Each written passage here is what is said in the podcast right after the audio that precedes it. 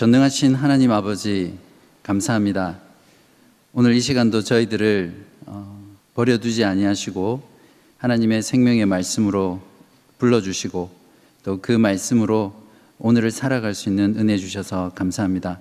특별히 오늘 들을 말씀은 하나님의 심판과 또 경고의 말씀입니다.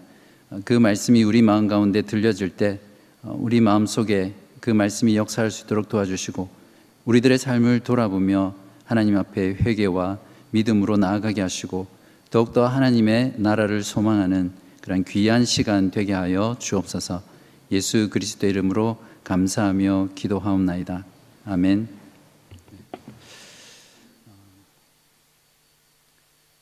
제가 오랫동안 알고 지내는 집사님 한 분이 계시거든요. 그분은 시드니에서 꽤 규모가 있는 그런 사업체를 운영하고 어, 계셨습니다. 나이가 좀 드셔서 예수 그리스도를 영접하고 신앙생활을 하기 시작했는데 그 다음부터 사업을 하실 때 어, 말씀대로 정직하게 법대로 이렇게 사업을 하겠다고 결심하시고 사업을 했습니다. 그러던 중에 가장 그 사업 중에 힘든 부분이 무엇이냐라고 이렇게 말씀하신 부분이 있었는데 사람을 구하는 게 제일 어렵다고 그렇게 말씀하셨습니다. 어, 왜냐하면 어, 직원을 구하면 그분들이 면접을 보러 와서 어, 웨이지를 이렇게 캐시로 달라고 그렇게 요구했다고 합니다. 그래서 좀 더 줄 테니까 어, 법대로 세금 떼고 다 정식으로 이렇게 하자고 하면 어, 안 한다고 하고 이렇게 일을 안 한다고 그렇게 말씀을 했습니다. 그래서 저는 그 말을 들었을 때 어, 이렇게 세금을 떼고 또 연금도 떼고 이러면 실수령액이 작으니까 안 하나 보다 그렇게 생각했는데 이제 그 집사님 말씀이 무엇이냐면 어, 그 세금을 내고 어, 웨이지를 받으면 어, 이게 그 수입으로 잡히잖아요. 네, 그래서 센터링크에서 나오는 보조금을 받지 못한대요. 그러니까 아주 큰 금액을 못 받는 거죠. 그래서 법대로 사업을 했을 때 직원을 구하는 게 정말 어렵다. 그래서 어떨 때는 아, 그냥 원래 하던 방식으로 할까 이런 유혹도 생기고 어, 정말 그리스도인으로서 말씀대로 사업을 한다는 것이 참 어렵다. 이제 그런 하소연을 저에게 하셨습니다. 어, 그분이 말씀하시기를 교회에 다니는 사람들도 별로 다르지 않다고 합니다. 어, 이러한 이야기들을 들어보면 어, 오늘날 신자들의 그 신앙의 현주소가 어, 떤 것인지 우리는 잘 알 수 있습니다. 어, 많은 신자들은 교회 생활을 열심히 하는 것이 하나님의 나라를 이루어 가는 것이라고 그렇게 생각하고 교회 생활을 열심히 하죠. 그러나 하나님 나라는 교회 생활을 열심히 하는 것만으로 이루어지지는 않습니다. 진정한 하나님의 나라는 우리들의 매일매일의 일상의 삶, 그곳에서 하나님의 말씀을 따라 거룩하게 살아갈 때 하나님의 나라가 이루어져 가는 것이죠. 만약에 교회 생활과 또 보통 일상의 삶이 서로 일치하지 않는다면 그 사람은 종교 생활을 하고 있는 것이고 또한 하나님 나라를 철저하게 오해하면서 추구하고 있는 그런 사람입니다. 하나님께서 자기 백성들을 구원하셔서 세우시는 하나님의 나라는 거룩한 나라입니다. 오늘 본문 말씀을 통해서 하나님께서 어떻게 거룩한 하나님의 나라를 이루어 가는지를 우리가 함께 배우고요. 하나님의 나라를 바르게 추구하고 또 세워가는 그런 저와 여러분이 되시기를 진심으로 바랍니다. 지금까지는 여덟 가지 환상 중에서 첫 번째에서 다섯 번째까지 환상을 살펴보았습니다. 그리고 오늘은 나머지 세 환상인 여섯, 일곱, 여덟 번째 환상을 살펴볼 것이거든요. 지금까지는 어, 그 환상의 내용이 굉장히 긍정적이었습니다. 그러니까 하나님께서 다시 예루살렘과 자기 백성 가운데 돌아오셔서 어, 성전을 재건하고 또 그 나라를 회복시키실 것이라는 그런 희망과 기대와 소망의 약속들을 주셨죠. 그런데 오늘 그 다룰 여섯 번째부터 일곱 번째 환상은 매우 부정적입니다. 어, 부정적인 것처럼 보이죠. 오늘 본문이 가지고 있는 세 가지 환상의 공통점은 죄와 악에 대한 하나님의 심판입니다. 자, 이제 여섯 번째 환상부터 살펴보겠습니다. 오늘은 제가 성경 본문을 하나씩 하나씩 읽지는 않겠습니다. 그래서 해당 본문을 같이 보시면서 따라오시기 바랍니다. 먼저 5장 1절에서 4절을 보시면서 따라오십시오. 여섯 번째 환상은 하나님께서 공동체의 죄인을 심판하심으로써 거룩한 나라를 이루어 가신다는 것을 우리들에게 말씀해 줍니다. 여섯 번째 환상은 두 번째 환상과 짝을 이루거든요. 두 번째 환상은 넷불과 네 대장장이가 나오는 환상인데 그때는 이스라엘을 공격하고 무너뜨렸던 이방 나라를 심판한다는 메시지였지만 이 여섯 번째 환상은 돌아온 예루살렘에 있는 죄인들을 심판한다는 그런 메시지입니다. 3절에 보시면 스가라가 본 환상은 날아가는 두루마리였습니다. 두루마리의 이쪽과 또 저쪽에 어, 글이 쓰여져 있고요. 그 두루마리의 크기는 거대한 어, 크기였습니다. 스가랴는 이 환상을 보고 바로 그 즉시 어, 그 두루마리의 크기를 말을 하는데요. 가로가 20규빗 또 세로가 20규빗이라고 말합니다. 오늘날 그 측정으로 환산하면 가로가 9m, 또 세로가 4.5m 정도 되거든요. 제가 이 정도 크기가 어느 정도 될까 한번 생각을 해봤는데 우리 점심 식사하실 때 식탁이 있잖아요. 그걸 세로로 세워놓고 여섯 개를 붙입니다. 그리고 그걸 다시 다섯 줄로 하면 거의 비슷한 이 두루마리 사이즈가 되죠. 그러니까 어마어마하게 큰 사이즈의 두루마리고요. 이 정도 크기면 아마 두루마리 중에서 세계에서 가장 큰 기네스북에 오를 정도의 그런 크기입니다. 질문을 잘하는 스가랴가 묻기 전에 천사가 먼저 해석을 해줍니다. 3절에 보시면 이 두루마리는 무엇이라고 말하고 있습니까? 온 땅 위에 내리는 저주. 이 두루마리의 역할은 이 두루마리 이쪽과 저쪽에 적힌 그 저주의 글대로 저주받을 자들을 찾아가서 그들을 심판한다는 그런 역할을 합니다. 두루마리가 이렇게 거대하다라는 이 의미는 하나님의 심판이 얼마나 큰지를 우리들에게 보여주는 것이고요. 또한 두루마리가 크기 때문에 그 안에 쓰여져 있는 저주의 내용의 글도 크겠죠. 그러니까 그것을 보는 그 저주의 내용을 이스라엘 온 공동체가 분명하게 보고 알 수 있도록 하고 있습니다. 또한 두루마리가 날아다닌다는 것은 죄인들에 대한 하나님의 심판이 얼마나 급하고 빠르며 또 신속한지를 우리들에게 보여주는 것이죠. 그렇다면 저주의 심판의 내용이 무엇입니까? 3절에 보시면 공동체에서 끊어버린다라고 표현되어 있는데 이것은 공동체에서 쫓겨나는 것일 수도 있고요. 아니면 그들을 죽일 것이라는 그런 의미일 수도 있습니다. 이어서 천사는 하나님의 직접적인 심판의 메시지를 통해서 저주의 두루마리 심판이 얼마나 끔찍한 것인지를 사절에서 표현하고 있습니다. 사절을 한번 보십시오.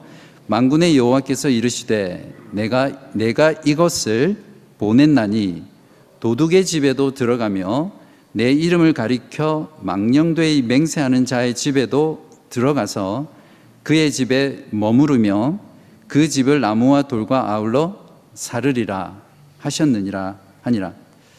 어떤 성경학자는 이 저주의 내용이 성경에서 가장 무섭고 가장 끔찍한 저주라고도 그렇게 말합니다.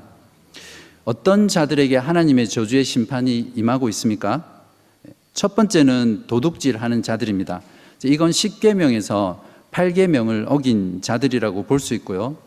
두 번째는 3절에서 그냥 거짓 맹세하는 자라고 말하고 있기 때문에 10계명에 9계명에 해당하는 죄를 어긴다고 볼 수 있겠죠. 그렇지만 4절을 보시면 구체적으로 내 이름을 가리켜 망령되이 맹세하는 자 이렇게 말을 했기 때문에 3계명 역시 내 이름을 망령되이 부르지 말라는 그 10계명의 계명을 범한 죄로 볼 수 있습니다. 사실 엄밀하게 말하면 이웃에 대해서 거짓 증언하거나 거짓 맹세하는 것은 동시에 하나님의 이름을 망령되이 부르는 것과 긴밀하게 연결되어 있고요. 같이 죄를 범할 수 있는 그런 죄입니다. 결국 여기서 저주 받, 저주의 심판을 받을 자들은 하나님의 언약 백성으로서 하나님을 하나님의 언약 말씀을 업신여기고 여전히 포로에서 돌아왔지만 하나님의 언약 말씀을 어기면서 살았던 그런 불순종했던 사람들이라고 우리가 이해할 수 있습니다. 다섯 번째 환상까지는 분위기가 참 좋았죠. 근데 갑자기 왜 여섯 번째부터는 하나님께서 무서운 이런 심판의 환상을 보여주시는 것일까요? 학계서 2장 14절을 보시면 지금 이 스가리아에게 환상이 주어진 때는 정확하게 예루살렘 성전 재건이 중단된 지 16년째 그때 어, 그때 이후에 두 달 만에 그러니까 중단된 성전 재건을 다시 시작한 지 정확하게 두 달째에 이 환상이 주어졌습니다. 어, 그렇기 때문에 어쩌면 그들은 매우 흥분해 있었을 것입니다. 하나님의 성전이 드디어 다시 재건되기 시작했고 하나님은 말씀을 통해서 내가 너희들에게 돌아와서 너희들과 함께하고 너희들 가운데 있을 것이며 너희들의 성전과 너희들의 공동체를 회복시킬 것이라는 그런 약속이 있는 말씀을 주셨기 때문에 그들은 용기가 백백 충만했을 것입니다. 어, 그렇지만 그들의 삶은 여전히 하나님을 업신여기고 있었고 또 언약의 말씀인 율법을 어기면서 살았습니다. 저주의 내용에 포함된 것처럼 그들은 여전히 도둑질하며 살았었고요. 하나님의 이름을 망령되게 부르면서 거짓 맹세를 일삼으며 여전히 죄악된 삶을 살고 있었습니다. 이러한 상황 가운데서 하나님께서는 이 여섯 번째 환상을 통해서 그들에게 잊지 말아야 될 중요한 말씀을 해주고 계십니다. 거룩한 삶이 없이는 성전을 건축하는 그 일 자체가 자동적으로 하나님의 임재를 가져오고 또 하나님의 영광을 다시 오게 해서 그 나라를 회복시키는 것이 아니라는 것을 말씀해 주고 계십니다. 사실 그들의 조상이 성전이 없었기 때문에 제사가 없었기 때문에 예배가 없었기 때문에 하나님께 멸망받아서 나라를 빼앗기고 성전이 무너지고 이방 나라에 70년 동안 포로로 잡혀간 게 아니었었잖아요. 그들에게는 이 모든 것들이 있었지만 그들은 언약 백성으로서 하나님의 언약을 무시하고 하나님을 업신여기며 경외하지 않는 그들의 삶 때문에 그들이 멸망당한 것이었거든요. 저와 여러분은 예수 그리스도의 십자가의 피로 새 언약을 맺은 새 언약 백성들입니다.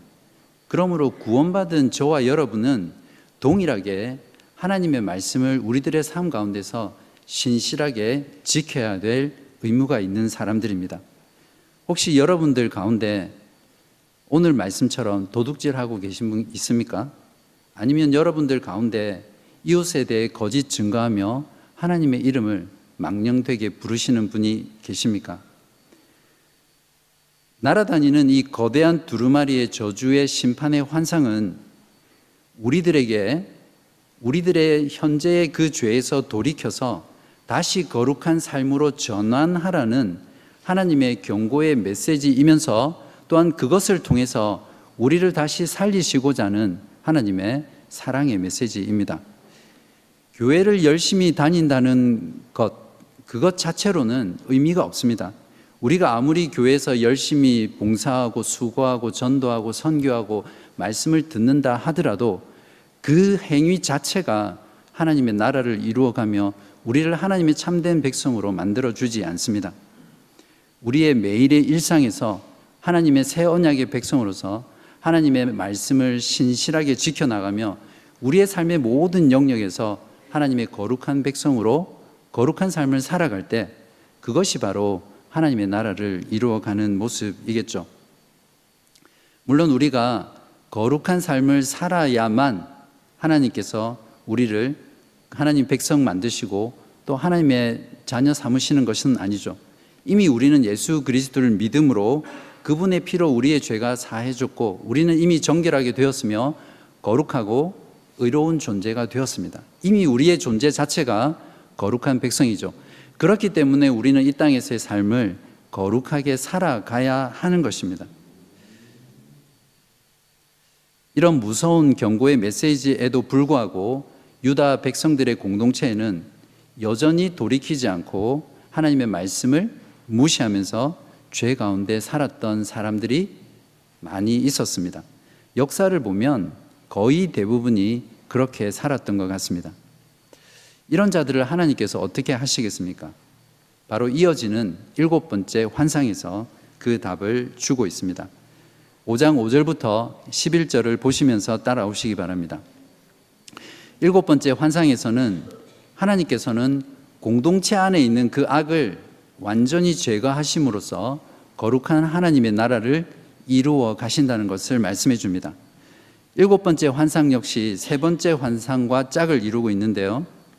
세 번째 환상에서는 이방인들을 심판했고 또 바벨론에 있는 하나님의 백성들을 다시 예루살렘으로 돌아오라고 말씀한 것에 반해서 이 일곱 번째 환상에서는 이스라엘 안에 있는 유다 백성 공동체 안에 있는 죄악을 제거한 후에 그 악을 바벨론으로 돌려보내는 그런 서로 방향이 반대인 그런 환상을 보여줍니다. 6절에 보시면 천사가 스가랴에게 보라고 해서 본 환상은 무엇이었습니까? 에바였습니다. 에바는 곡식의 양을 재는 그런 바구니 같은 건데요. 천사의 설명을 설명에 따르면 이 에바는 온 땅에 가득한 죄악이다 이렇게 되어 있습니다. 물론 한글 성경에는 좀 애매하게 표현이 되어 있는데 ESV 영어 성경이나 세번역 성경에는 분명하게 이 에바는 온 땅에 가득한 죄악이라고 번역해 하고 있습니다. 이 말은 하나님께서 곡식을 재는 것처럼 유다 백성들의 그들의 모든 죄악을 낱낱이 재고 계신다라는 그런 의미로 이해할 수 있습니다. 그리고 나서 7절에서 이 에바 가운데 한 여인이 앉아 있다. 이렇게 말을 하는데요. 그 에바는 곡식의 양을 재는 바구니 같은 용기인데 약 22리터 정도의 바구니 아니, 크기입니다. 어, 여자 한 사람이 등에 이렇게 메고 있는 그 배낭 정도의 크기라고 보면 되는데 자신이 메고 있는 그 배낭에 그 여인이 들어가기 어렵잖아요. 이제 그 정도로 작은 용기 안에 이 에바라는 아기란 이 여인이 앉아 있는 그러한 모습들은 좀 희귀한 그런 모습입니다. 바로 그때 둥근 납 조각이 들립니다. 납덩어리니까 굉장히 무겁겠죠. 정확한 무게는 알 수 없지만 한 32kg 정도 나간다고 어떤 주석가들이 말을 합니다. 그때 납 뚜껑이 열리니까 그 틈 사이로 이 여인이 삐져 나온 듯이 이렇게 나온 것 같습니다. 그때 스가랴는 에바 속에 앉아 있는 이 여인을 보게 되거든요. 이어서 해석하는 천사가 8절에서 에바 속에 앉은 여인이 바로 악이다 이렇게 설명을 해주고 있습니다. 그리고는 다시 무거운 이 납죽 납 덩어리로 이 악의 화신인 여인을 이렇게 누르듯이 다시 그 작은 바구니 안으로 밀어 넣는 그러한 모습입니다. 저 같은 경우는 어, 심하지는 않지만 좁은 공간에 갇혀 있으면 어, 굉장히 그 힘들게 느끼거든요. 그러니까 약간 폐쇄 공포증 같은 게 있는데 어, 이 장면을 읽으면서 정말 제 마음에 고통이 찾아오더라고요. 얼마나 그 상황이 힘들까 그런 생각들을 했었는데 이러한 모습을 보면 하나님께서는 악조차도 철저하게 그분의 손안에 통제하고 또 다스린다는 사실을 우리들에게 보여줍니다. 그렇다면 이 악은 어떤 것일까요? 당시 에바는 말씀드린 대로 곡식의 양을 재는 도구였기 때문에 유다 공동체 가운데 만연해 있던 어떤 경제 활동과 관련된 죄악들일 것입니다. 이것은 분명히 저울과 추를 속여서 부당한 이익을 취하고 또 그것을 통해서 가난한 자들을 착취하고 또 그들을 어렵게 했던 그런 유다 공동체의 죄악을 말한다고 이해할 수 있습니다. 아모스 8장 5절에서 6절에 보시면 아모스 선지자도 북이스라엘 백성 가운데 이런 종류의 죄가 만연해 있을 때 어, 예언했던 말씀의 내용이 있습니다. 5절에 보시면 너희가 이르기를 월삭이 언제 지나서 우리가 곡식을 팔며 안식일이 언제 지나서 우리가 밀을 내게 할고 그러니까 요즘으로 치면 빨리 주일을 보내고 빨리 장사해서 돈을 벌어야지 그런 마음들로 가득했다는 걸 보여줍니다. 어, 에바를 작게 하고 또 세계를 크게 하여 거짓 저울로 속이며 이렇게 되어 있습니다. 즉 곡식을 재는 바구니를 작게 하고 또 무게를 재는 추를 무겁게 하면 그것을 통해서 부당한 이익을 취할 수 있잖아요. 요즘은 전부 다 디지털 저울이기 때문에 이렇게 속이지는 못하겠죠. 하지만 당시에는 이러한 두 가지 방법을 통해서 어떤 상거래에서 속여서 돈을 버는 최고의 방법이었습니다. 이렇게 속여 파는 죄는 조금 전에 보았던 여섯 번째 그 환상에서 하나님의 저주의 심판을 받았던 도둑질과 또 거짓 맹세하는 죄와 긴밀하게 연결되어 있습니다. 그들은 단지 어떤 상, 상거래에서 속여서 어, 부당한 이익을 취하는 그런 죄만을 범하지는 않았겠죠. 그들은 그들의 역사를 보면 특별히 에스라서라든지 느헤미야서를 보면 그들의 모든 삶에서 총체적으로 악을 범하고 살았음을 알 수 있습니다. 종교적이고 또 경제적인 그런 영역뿐만 아니라 정치적이고 문화적이고 또 사회적인 모든 영역에서 그들의 도덕과 윤리는 타락해 있었고요. 그 가운데 하나님이 아닌 우상을 숭배하는 그런 죄들을 범하며 살았습니다. 그러니까 이 에바 에 앉은 이 여인이 말하는 이 악이라는 것은 당시 유다 백성들의 공동체에 있었던 모든 악을 총합해서 말하는 것이라고 우리가 이해할 수 있습니다. 이제 5장 9절부터 11절 부분을 보십시오. 날개 달린 여자 둘이 나오는데요. 그 날개 모양이 하계 날개 같고 또 그 날개 안에는 바람이 있다고 말합니다. 이 날개 달린 두 여인이 에바를 공중에 번쩍 들어 올려서 어, 보여주고 있는데 바로 이것은 온 유다 백성들로 하여금 그들의 죄악이 무엇인지를 분명하게 볼 수 있도록 하늘과 땅 사이에 이 에바를 들어 올리는 것입니다. 그리고 이 에바를 신할 땅으로 옮겨가서 거기에서 집을 짓고 또 그곳에 머물게 하겠다라고 이렇게 말을 하는데요. 어, 여기서 신할 땅은 창세기 10장에 나오죠. 하나님처럼 높아지려고 바벨탑을 쌓았던 곳이었고요. 또 유다 백성들이 끌려가서 70년 동안 포로 생활을 했던 것이고 또 여전히 지금도 페르시아가 그 패권을 장악하고 있는 곳이죠. 성경에서 바벨론이란 우상숭배와 죄악과 하나님을 반역하는 그 반역이 가득한 것을 상징하는 대명사였었고요. 또 어, 악인들이 거하는 곳, 귀신들의 영이 거하는 그러한 악의 처소로서 바벨론을 가리켰습니다. 그러니까 한마디로 유다 공동체를 떠나서 바벨론으로 옮겨갔던 이 악은 그들의 거처가 바로 악의 처소라는 것을 우리들에게 말을 해주고요. 바로 그것은 우상을 숭배하는 신정과도 같은 곳이다. 이렇게 이해할 수 있습니다. 하나님께서 이처럼 에바와 악이라는 여인을 바벨론으로 옮기신 것은 하나님께서 돌아오게 하셔서 다시 세우시는 그 예루살렘 공동체 안에 있는 모든 죄악들을 완전히 제거하셔서 죄가 없는 악이 없는 그러한 하나님의 공동체, 하나님의 나라를 세우신다라는 그런 메시지를 우리들에게 주고 있습니다.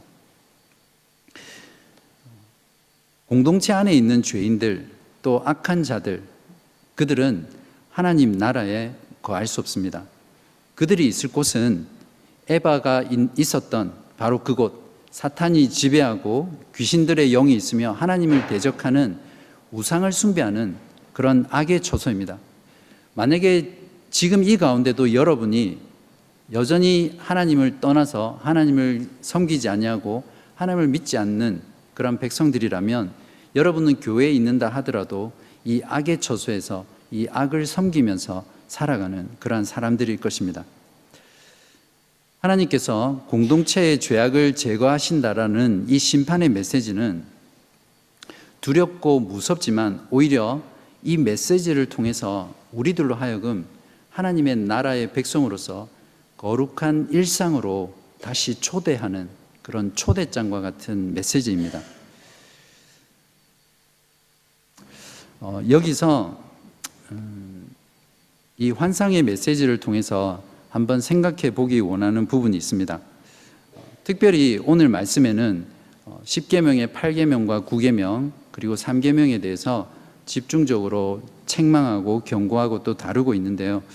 어, 이 부분을 통해서 우리 공동체 안에 어, 제거해야 될 악은 무엇인지 또한 거룩한 일상으로서 우리가 어떻게 살아야 할지 하나의 예로서 8계명을 조금 다루고 넘어가려고 합니다. 도둑질이란 단순히 내 것이 아닌 것을 주인 몰래 훔치는 그런 단순한 범죄만을 말하지 않습니다. 만약에 이것만을 도둑질이라고 하면 아마 여기에서 어, 이 계명을 범하는 분은 아무도 없을 것입니다. 특별히 어, 도둑질의 형태는 참으로 다양한데요. 어, 신자들이 너무나 아니라고 그리고 쉽게 범할 수 있는 그런 도둑질의 형태에 대해서 여러분들에게 말씀을 드리고 함께 고민하면서 하나님 앞에 이 문제들을 다루기를 원합니다. 먼저는 합법성을 가장한 형태의 도둑질과 암암리에 자행하는 도둑질입니다. 여기에는 국가 채무를 불이행하는 것으로서 현금 거래라든지 학비 보조금을 받고 안 내는 것, 또 세금을 미납하고 포탈하는 것들이 들어가겠죠. 또한 고용을 착취해서 급료를 속이거나 또 늦게 주는 것도 여기에 들어갑니다. 이스라엘 백성들처럼 상거래에서 횡령하고 착복하고 또 측정 단위와 기준을 속이는 이런 일들도 역시 도둑질입니다. 또한 불량품을 만들어서 그것을 좋은 것처럼 판다든지 또는 서비스를 제공하기로 해놓고 약속을 지키지 않고 제대로 이행하지 않는 이런 것들도 동일한 도둑질입니다. 그 외에도 불필요한 물건을 과장하고 과대 포장해서 허위로 판매하는 행위도 마찬가지로 도둑질입니다. 예를 들면 부동산 광고라든지 여행 브로셔, 또 건강 상품, 또 미용 상품은 보면 너무나 화려하잖아요. 그래서 거기에 속아서 실제로 하게 되는데 하게 되면 아 속았다. 사진하고 너무나 다르다. 그런 생각을 하게 되죠. 저도 머리를 깎으러 미용실을 갔다가 한 번은 머리가 난다는 그 말에 속아서 샴푸를 100불 해 주고 사온 적도 있었고 또 한 번은 머리 깎으러 갔다가 어, 나올 때 파마하고 염색하고 나오는 어, 그런 일을 당한 적이 있었습니다. 그때 아내의 조롱과 핍박이 지금도 생각이 나는데 어, 저는 당한 저는 정말 가슴이 너무 아팠습니다. 또한 부당한 혜택을 불법으로 수령하는 것도 도둑질이죠. 센터링크의 복지 수당을 받는다든지 또 개인 의료 보험을 속여서 클레임하고 또 안경이나 또 치료 혜택 이런 것들도 받는 것도 다 여기에 해당합니다. 어떤 신학교는 이스라엘 성지 순례를 가기 위해서 사람들이 신학교에 등록하고 그 정부 보조금을 받아서 갔다 오고 나서는 학비를 갚지 않는 그런 경우도 비일비재하다고 어, 들었습니다. 또한 마지막으로 어, 불로소득 역시 도둑질의 형태입니다. 빨리 부자가 되기 위해서 도박을 한다든지 부동산 투기를 한다든지 주식이나 비트코인 같은 데 투자, 투기를 하는 것은 도둑질의 형태라고 할 수 있습니다. 제가 말씀드린 이러한 모든 예들은 제가 생각해서 지어낸 말이 아니라 우르시누스라는 종교개혁 시대에 가장 탁월한 교리문답을 만드는 그 사람의 해설서에서 제가 발췌해서 말씀을 드린 겁니다. 어떠세요? 아마 저와 여러분 중에 이 계명에 안 걸리는 사람이 없을 겁니다. 거룩한 일상으로 하나님 나라를 세워가는 일에 있어서 이 8계명을 우리의 삶 가운데 신실하게 지켜내는 것만큼 지금 우리들의 신자에게 중요하고 또 시급한 문제는 없다고 생각합니다. 오늘 스가랴를 통해 주어진 이 환상이 저와 여러분에게 주신 경고와 또 심판의 메시지라고 우리가 받아들인다면 우리들의 삶을 돌아보면서 또 우리들의 일상을 돌아보면서 우리는 하나님 앞에 심각하게 우리들의 죄를 가지고 나아가서 용서를 구하고 그 죄와 씨름하면서 다시 거룩한 삶으로 회복해 달라고 우리가 하나님께 나아가지 않을 수 없을 것입니다. 6장 1절부터 8절까지는 스가랴가 본 마지막 여덟 번째 환상입니다. 이 환상을 통해서 하나님께서는 모든 악을 제거하시고 또 안식하심으로써 거룩한 하나님의 나라를 이루어 가신다는 것을 우리들에게 보여줍니다. 이 환상 역시 첫 번째 환상과 짝을 이루고 있는데요. 이 여덟 번째 환상은 첫 번째 환상뿐만 아니라 나머지 모든 환상에 대한 궁극적인 답변으로 만군의 여호와 하나님께서 온 세상을 평정하시고 마침내 안식한다는 그런 내용입니다. 6장 1절에 보시면 두 개의 구리 산 사이로 병거 넷이 나오는데요. 붉고 검고 휘고 어롱진 말 네 마리가 각각 병거를 끌고 있습니다. 여기서 네 병거는 하나님의 최고의 기동 부대처럼 온 세상을 다니며 하나님의 심판을 수행하는 그런 어떤 존재라고 이해할 수 있습니다. 6장 5절을 보시면 천사가 이 환상을 해석을 해 주는데요. 내 병거란 하늘의 내 바람인데 온 세상의 주 앞에 서 있다가 나가는 것이다 라고 설명합니다. 첫째 환상에 보면 비슷한 상황에서 두루 다닌 후에 다시 돌아와서 보고를 하지만 여기서 이네 병거는 두루 다니다가 거기서 끝이 납니다. 즉 그 말은 하나님의 최종 심판이 이루어졌다는 것을 말합니다. 6장 8절에 보시면 북쪽으로 나간 자들이 북쪽에서 내 영을 쉬게 하였다라고 선언하며 환상이 끝이 납니다. 북쪽이란 어떤 곳이죠? 일곱 번째 환상에서 에바와 악의 상징인 여인이 거하는 악의 처소이고요. 이스라엘이 70년 동안 유배한 곳이고 또 여전히 페르시아가 장악하고 있는 곳입니다. 즉, 이 북쪽이라는 곳은 하나님을 대적하는 세상 나라가 있는 곳을 가리킵니다. 북쪽으로 간 병거들에 의해 그곳에 모여 있는 악이 심판이 심판을 받아 멸망을 당했다는 것을 말하고 있습니다. 이걸 보면 아 일곱 번째 환상에서 하나님께서 왜 에바를 어, 신할 땅에 옮기시기만 하고 그냥 두셨는지를 알 수 있겠죠. 바로 악의 처소에 모아 놓았다가 한꺼번에 주님께서 하나님께서 심판하시기 위해서였습니다. 이제 마침내 온 세상에 평화가 왔습니다. 여기서 하나님의 영이 쉰다는 것은 하나님이 너무 일을 열심히 하셔서 과로하셨기 때문에 쉬고 싶어서 쉬신다라는 그런 의미가 아닙니다. 하나님께서 쉬신다는 말, 즉 안식하신다는 말은 완성을 뜻하죠. 더 이상 하나님께서 해야 될 일, 하셔야 될 일이 남아 있지 않는 그러한 완전한 상태를 말하죠. 하나님께서는 천지를 6일 동안 창조하시고 보시기에 심히 좋았다라고 말씀하시면서 7일째 안식하셨는데 바로 그 안식의 상태가 여기서 말하는 하나님의 영이 쉬, 쉰다는 그런 의미입니다. 하나님의 안식, 하나님께서 안식할 때가 하나님의 백성이 안식하는 때입니다. 이 땅 가운데 모든 악이 진멸당하고 하나님의 거룩한 메시아가 다스리고 통치하는 그 나라, 그 평화의 나라가 이루어질 때가 바로 하나님의 안식하시는 날임 때입니다. 우리는 이것을 바로 최종 구원이다 이렇게 부릅니다. 여덟 번째 환상은 지금까지 모든 환상의 클라이막스이면서 결정체입니다.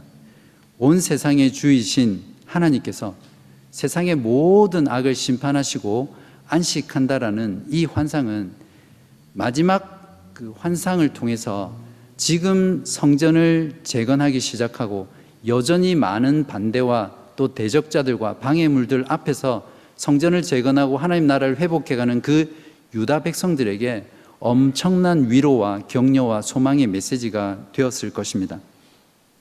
그렇지만 이 환상은 그 당대의 유다 백성들에게만 주어진 것이 결코 아니죠. 이 환상은 지금 저와 여러분들에게 하나님께서 최후 심판을 통해서 구원을 완성하실 그 종말의 때를 우리들로 하여금 바라보게 하고 또 소망하게 해주는 그런 환상이죠. 예수 그리스도께서는 이미 십자가의 죽으심과 부활을 통해서 온 세상의 악과 또 죄와 사탄을 멸하셨습니다. 그리고 지금 온 세상의 구주로서 통치하고 계시죠.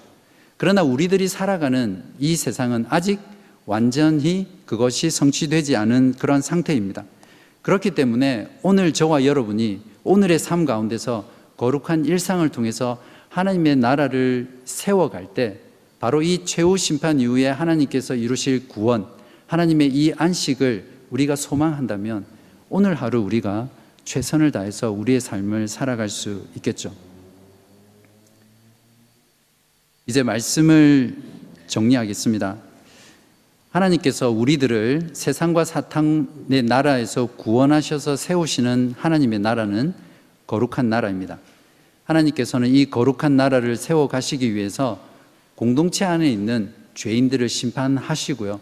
또 공동체 안에 있는 모든 죄악들을 제거하신 후에 마지막에 최후 심판을 통해서 안식하실 것입니다. 바로 이 메시지를 통해서 하나님께서는 거룩한 나라를 이루어 가신다는 것을 우리들에게 말씀하고 계십니다. 하나님께서는 거룩하지 않은 백성들 가운데 결코 거하실 수 없습니다. 하나님께서는 예수 그리스도의 피로 우리들을 값주고 사셔서 우리들을 정결하게 하셨고 또 우리들을 거룩하게 하셨습니다. 그렇기 때문에 지금 우리들이 남겨져서 이 땅 가운데 살아가는 우리들에게는 거룩한 일상 속에서 거룩한 삶을 살아가야 할 책임과 의무와 특권이 있는 것이죠. 오늘 봉독한 베드로전서 2장 1절에서 12절 말씀을 보시면 하나님이 거하시는 성전인 우리들을 하나님의 신령한 집, 택하신 족속, 하나님의 백성, 거룩한 나라라고 우리의 정체성을 규정해 주고 있습니다. 세상 사람들은 우리들이 교회로 모여서 열심히 기도하고 열심히 찬양하고 뜨겁게 봉사하고 말씀을 듣고 우리들이 무엇을 여기서 하는 것에는 사실 크게 관심이 없습니다.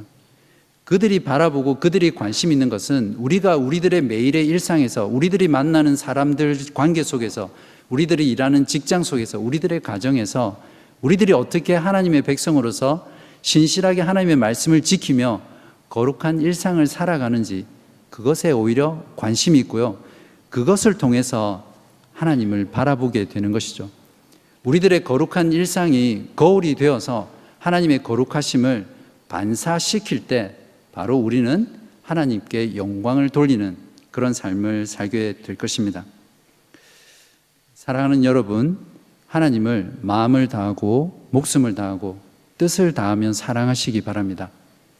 여러분의 이웃을 내 몸처럼 사랑하는 여러분 되시기 바랍니다. 도둑질 하지 마시고요. 또 거짓 맹세하지 마시고 이웃에 대해서 험담하거나 비난하지 마십시오. 하나님에 대해서 진리를 선포하시고요. 복음을 왜곡하지 말고 세상과 타협하지 마시기 바랍니다. 여러분의 삶의 구석구석 그 모든 일상을 거룩한 삶으로 바꾸어서 하나님께 영광 돌리고 하나님의 나라를 세워가는 그런 저와 여러분 되시기를 주님의 이름으로 간절히 기도합니다.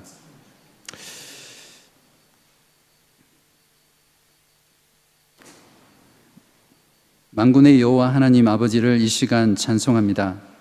오늘 환상의 말씀을 통해서 우리를 구속하신 하나님의 하나님이 세우시는 나라는 죄와 악이 없는 거룩한 나라라는 것을 다시 한번 깨닫게 해 주셔서 감사합니다.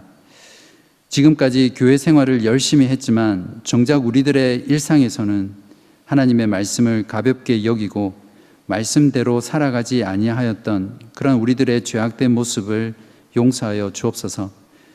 세상에서 구원받았지만 여전히 세상의 포로로 살면서 그들과 함께 도둑질하고 거짓 맹세하며 이웃에게 거짓 증거하며 하나님의 이름을 망령되게 부르며 살았던 저희들의 완악한 죄를 용서하여 주옵소서.